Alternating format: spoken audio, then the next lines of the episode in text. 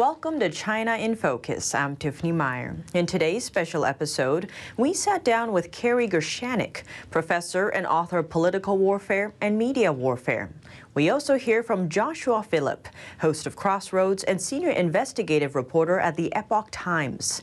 They touch on the Chinese regime's bid to take down America, not through traditional warfare, but something called unrestricted warfare how that's playing out, and what steps can be taken to counter a threat that may not even be seen. Let's dive in. Thank you so much for joining us today. Great to have you back on the show. Hey, Tiffany, always a pleasure. Thank you for having me back on, Tiffany. So recently in the news, there's these terms, unrestricted warfare and hybrid warfare, when it comes to how China kind of attacks the U.S. and allies. So to begin, how would you summarize these terms? Well, Tiffany, unrestricted warfare, you know, is the name of this paper written by four, two former Chinese colonels. Hybrid warfare is the idea of kind of combining different types of unconventional warfare. Uh, but really, when it comes to the CCP's like real tactics on this, this is what the idea is. It's how do you achieve the goals of war? Like, you know, what, what would you get if you were to conquer another country? Uh, maybe you gain control of their political system. Maybe you can gain control of their economy, their businesses maybe you gain control of the population through like media control or something like that.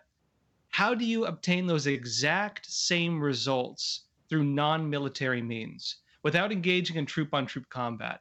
That's what the idea of this type of warfare is. And so instead of engaging in troop on troop combat where you know the ccp can look at america and say okay we can't meet them a, in a head on you know head on head battle but we can conquer them through other means and so basically create the standards of conquering another nation uh, through through non-military means. For example, uh, foreign investment for the Chinese Communist Party is regarded as a type of you know strategic uh, tool, and so for the CCP, this is warfare. Media is warfare. Psychology, how you interpret information, is warfare. Uh, legal battles are warfare. In fact, the CCP even has it adopted into its military code, uh, which is the three warfares doctrine media warfare, psychological warfare, and legal warfare. Uh, they have tools, for example, like the United Front, how to co opt another country's leadership. How do you gain control of the influencers? How do you gain control of Hollywood? How do you gain control of the hearts and minds of a country? If you look at every single part of what makes a country function, of what makes a nation, whether it's businesses, whether it's academics, whether it's, you know, uh, let's say our institutions, whether it's you know politicians or influencers or media personalities even uh, the ccp has methods to target them. And for them this is warfare to conquer another nation through non-military means. Basically fighting without rules goes back thousands of years. And so this concept of unrestricted warfare is new to say those of us in democracies because we work by the rules. We try to. We have international conventions, we have law, and, we try to adhere to it to the best that we can, whether that be Japan, whether that be Taiwan, whether that be the United States of America or the European Union. We do try. Under unrestricted warfare, which is the thought process that is clearly guiding the Chinese Communist Party, there's no rules, there's no restraint. And so that's, that's what we mean by unrestricted warfare. Unrestricted warfare applies to all kinds of warfare, Tiffany. Kerry, you kind of mentioned the history of where these terms come from, but how far back does it go? Oh, you could go back to Clausewitz, or you could go back 2,000 years in Chinese history. Um, there's always references to where somebody used a stratagem, somebody somebody did something that was unexpected by their uh, their adversary. So, you know, tr- tracing it back to our modern history, the reason this becomes prominent in on the, the Chinese Communist Party's radar screen um, is that in 1991, for the generation that wasn't born 30, three decades ago, 30 years ago, uh, we had the Gulf War. And in the Gulf War, the United States and the coalition partners uh, demonstrated devastating capability to use combined arms uh, military uh, warfare, uh, command and control, uh, the, the satellites, everything that we brought to bear on every level cyber. everything was brought to bear, and it was a crushing defeat for the Iraqi army, which was one of the largest militaries in the world at the time. This really caught the attention of the People's Liberation Army and, and, and the Central Military Commission and, and the Politburo because they had been sort of drifting along with this People's War concept and sort of slowly modernizing. But after 1991, the Gulf War uh, victory, the PLA and the CCP put a lot of effort into studying how the U.S. and the coalition partners won such a devastating victory, and number two, what they needed to do to defeat us, because the ultimate goal, even then, as we, we well know, was to, to move the United States aside, not just move it aside as the, the world hegemon, to use their terminology, uh, but to, uh, to take that place and actually to destroy, defeat the United States of America. So that's why in 1999, eight years after the Gulf War, this book comes out, not as a doctrinal publication. It comes out more uh, through, through a publishing house that's really for PLA entertainment. But it resonates so powerfully in the Chinese Communist Party and the leadership and across China itself, because this is the means to defeat the United States of America. This, this uh, using any means available. Then there was 24 different warfares listed, and that grew uh, over time beyond what the book stated. But we, we can beat the United States by asymmetrical means. Given how many different types of warfare there are, are there any specific examples that we're seeing play out now?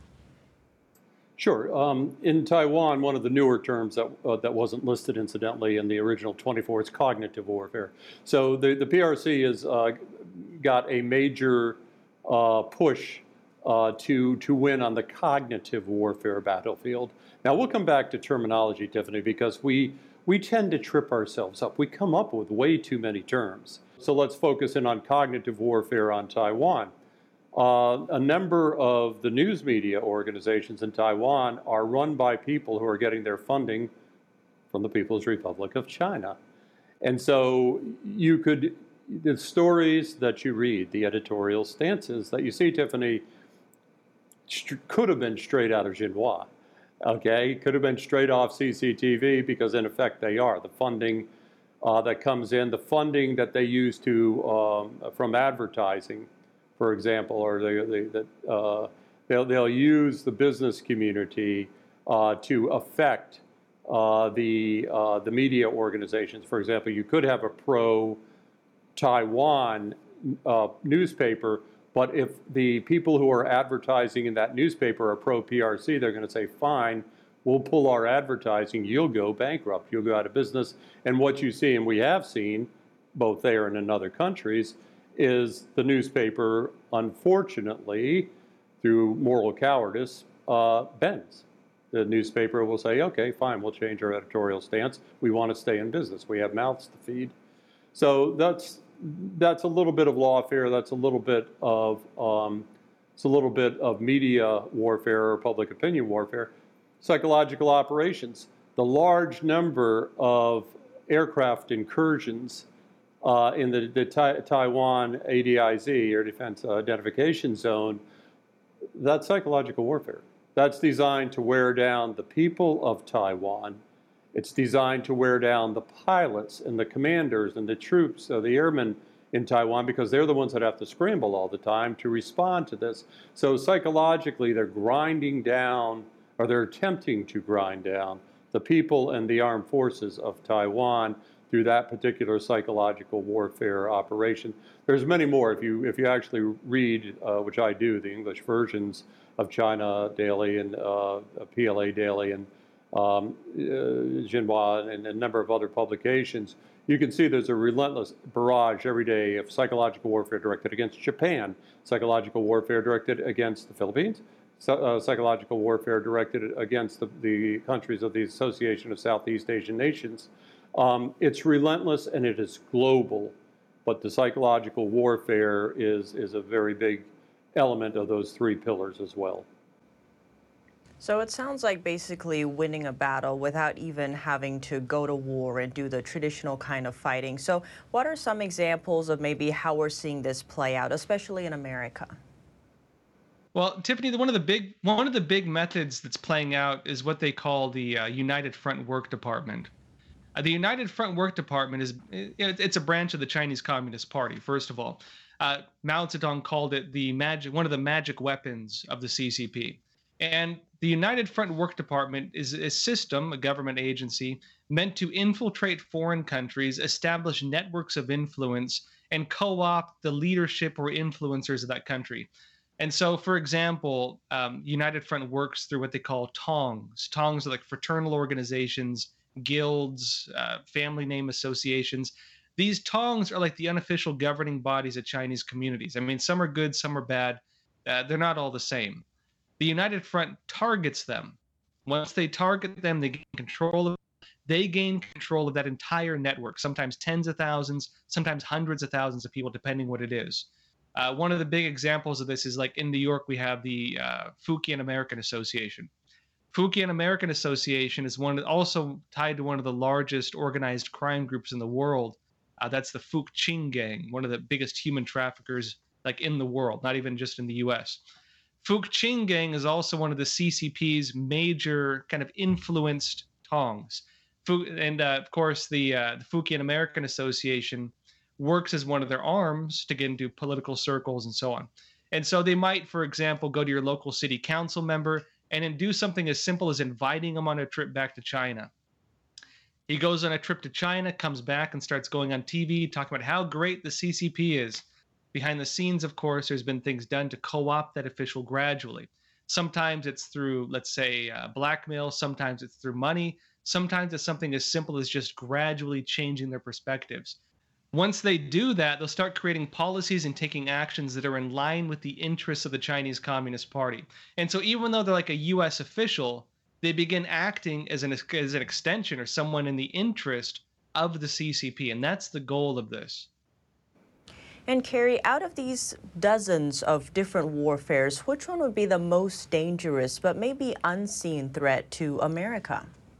The United Front operations, where they, they get American institutions, our education institutions, and when we're talking Harvard, we're talking Stanford, we're talking Ivy League institutions and the big names, when they co opt them through grants um, and where you have professors, you have researchers self censoring because they know you know there's a price to pay if you don't self censor about what you're saying about the PRC. Um, that elite capture of academia, of our politicians, uh, the, through the United Front operations, that's, that's incredibly serious threat because it's very insidious. It's our own people turning on us in Taiwan, in the United States. So we need to ferret that out and name and shame and prosecute uh, if we have the right laws to prosecute. But the other way that they reach us is uh, we're a highly tech savvy, you know, Taiwan, especially tech savvy, the United States. Everyone's got their face in their, their iPhones. Everyone's on uh, a different social media platform. And so the, um, the cognitive warfare coming at us through uh, the, the, the, the, the online, uh, through the internet, uh, the way that's bombarding us through deep fakes, the way it's uh, bombarding us through disinformation, propaganda, um, and, and it's, it, it's done in such a way that a lot of people don't even know that they're doing it. Do you realize, Tiffany, that the PRC even uses TikTok uh, video games and other video games because so many of the video games are developed in the PRC as indoctrination tools?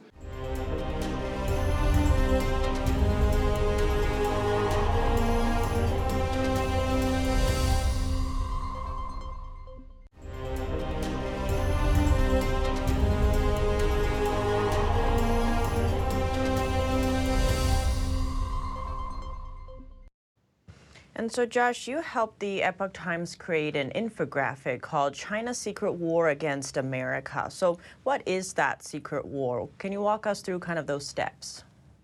So, that infographic I did, China's Secret War in America, um, took actually all the different types of warfare laid out in the book Unrestricted Warfare by two former Chinese colonels and really showed how the CCP is putting all of those into practice. Because a lot of people who are critical of, oh, that doesn't exist, whatever like that, uh, the grounds they make that claim on is saying, oh, that was just you know a book, just a paper written by these two colonels, wasn't officially adopted, but the Chinese Communist Party has a program for every single system laid out in that book. Every single thing they propose them doing, they are doing.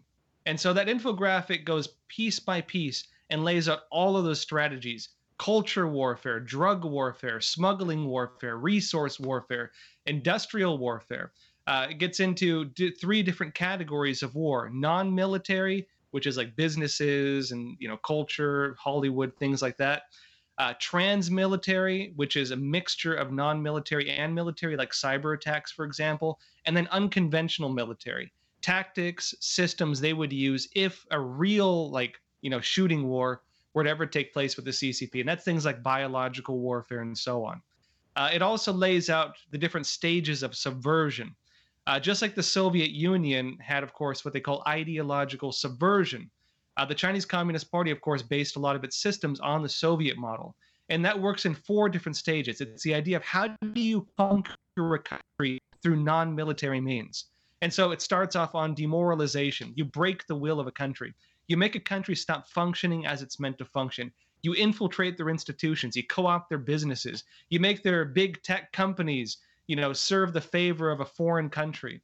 Uh, you like you look at Nike and these other companies, for example, where they're criticizing America and damning us based on our history, right? Criticizing us, while at the same time they're using slave labor in Xinjiang and China, and they don't they don't dare criticize that, right?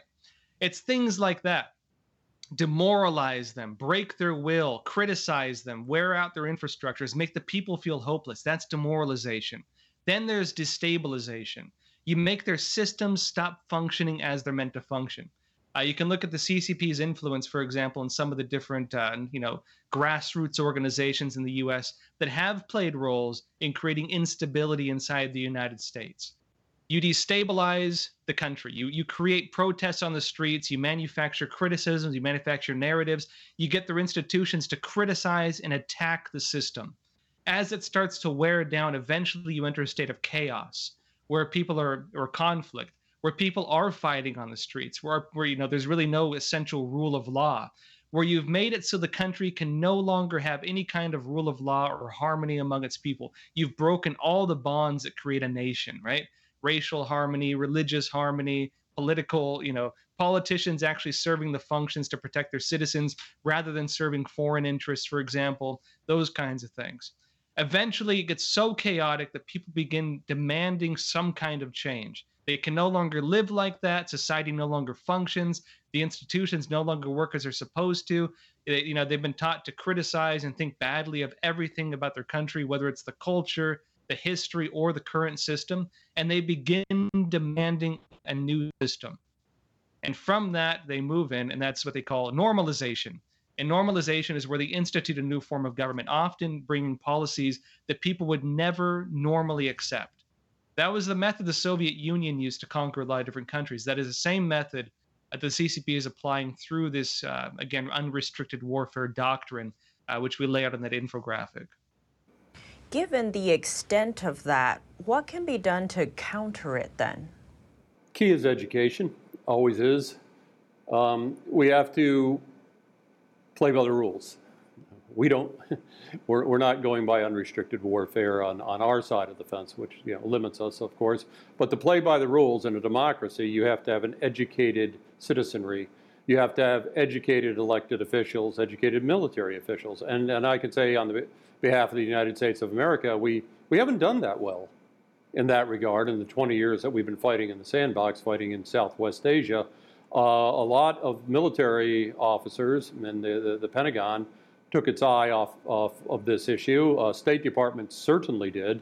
Uh, we, we dismantled that organization, the United States Information Agency, that was uh, established specifically to, to combat um, political warfare during the Cold War, and we don't, we've never built an equivalent organization to take on the, the, the Chinese Communist Party threat. And we're, we're paying the price for that. It's, it's slipshod, it's, it's half, it's half-hearted efforts. It's it's fragmented simply because it's not looked at. The threat is not seen holistically. It is not seen in, its entirety, and so we're stovepiping responses. Well, on an individual level, again, part of the CCP's strategy is to co-opt individuals. They call this leadership capture. Um, people need to recognize that if the Chinese Communist Party comes to you and invites you on a trip back to China, it's usually done in some kind of nefarious means. Uh, it could be something as simple as someone from a Chinese organization, Chinese Friendship Association. They have many of them. They actually call them friendship associations, saying, "Hey, I saw you wrote this article. If you're a journalist, for example, um, think you have a bad of why don't you come to China and we'll show you around? I would love to sponsor you or something like that, right? It's politicians, for example, getting these invites, and you know they might, for example, because legally they can't just accept it, so they have to pay some money. Maybe they'll pay two hundred dollars for like a week long five star trip to China where they're they're getting wined and dined and they're getting you know five star restaurants and fancy hotels and that kind of thing they should be aware that there's a cost to all of this, that for the CCP, this is war, and you are a tool and a target in that war. They should understand the nature of these things. And frankly, anybody who has accepted these things should either come clean or be condemned for doing it. And Kerry, until those programs are maybe put in place, what can say the average American do to kind of counter this threat? Get educated um, start organizations at the grassroots level. We had those before in the United States. Uh, um, the, the, civil uh, civil society can do a great deal. I have friends who are holding uh, they're holding discussions in their communities. They're going to uh, parent teachers associations. They're going to, and, and, and speaking on the issue. Um, they're speaking or trying to speak at universities. A lot of universities get funding or through other means or influenced by the PRC, but some universities are open to it where the Chinese uh, student associations won't shout them down or, or, or demonstrate, or, or, the Chinese, the Los Angeles consulate uh, of the People's Republic of China won't make a discreet phone call that shuts down a speaker. They're actually going to universities and, and, and making uh, presentations. Uh, the American Bar Association is getting involved in, in getting better educating the lawyers of America now. So again, we, we've seen some some good progress over the past four years in uh, the United States in getting better educated, but we are nowhere, Tiffany, uh, at the level we should be. And any last words you'd like to add? It all begins with education, Tiffany, and then again, that's why I'm so grateful that you you've had me now twice on your show. The the more we explain this with all the distractions the American people have, the high inflation, the, the rising crime, the, the other issues that we're dealing with as a nation, we're, we're facing daunting challenges just coming out of COVID uh, right now, but the opportunity to reiterate the existential threat that we face with the People's Republic of China how they're trying to defeat us through political warfare with the with the underlying premise that it's all unrestricted warfare. Anything goes. We can do anything to win. There are no rules. Um, you're allowing us to continue to pursue this and continue to educate the American people and those overseas who are watching your program. That's essential. That is the bedrock foundation to beginning to get organized, to beginning to build that strategy, to begin to detect counter and defeat the, the PRC's political warfare against us. Education is the absolute bedrock foundation. Well, Tiffany, I think just last words on this. You know, the Chinese Communist Party's its goal, as it's clearly stated, you can read any of their military documents, is to overtake the United States as the world leader. They don't try to hide this. They regard the United States as the biggest impediment to the CCP's goal, whether it's China 2025 of 2030, whatever they want to call it at this point. That's the biggest obstacle in the goals of the CCP to basically overtaking it as the world, is the U.S. as the world leader. They want to destroy the United States. They don't even try to hide it. And their military programs, whether it's the one we just talked about, again, the United Front Work Department, uh, whether it's things like their political warfare departments, whether it's their media control, whether it's the tools they use to suppress speech in other countries, uh, to go after businesses, to go after politicians, all of these things have this same goal to destroy the United States, to help the CCP become the world leader, to replace the United States as the global hegemon, as they would call it. People who go along with this are part of that. They're playing the role in a foreign war against the United States, and it needs to be understood as such. Thank you so much for joining us today. Great to have you on the show. Always a pleasure, Tiffany. Thank you, Tiffany. That was Kerry Gershaneck, professor and author of political warfare and media warfare, and Joshua Phillip, host of Crossroads and senior investigative reporter at the Epoch Times. Thanks for watching China in Focus. I'm Tiffany Meyer, and see you soon.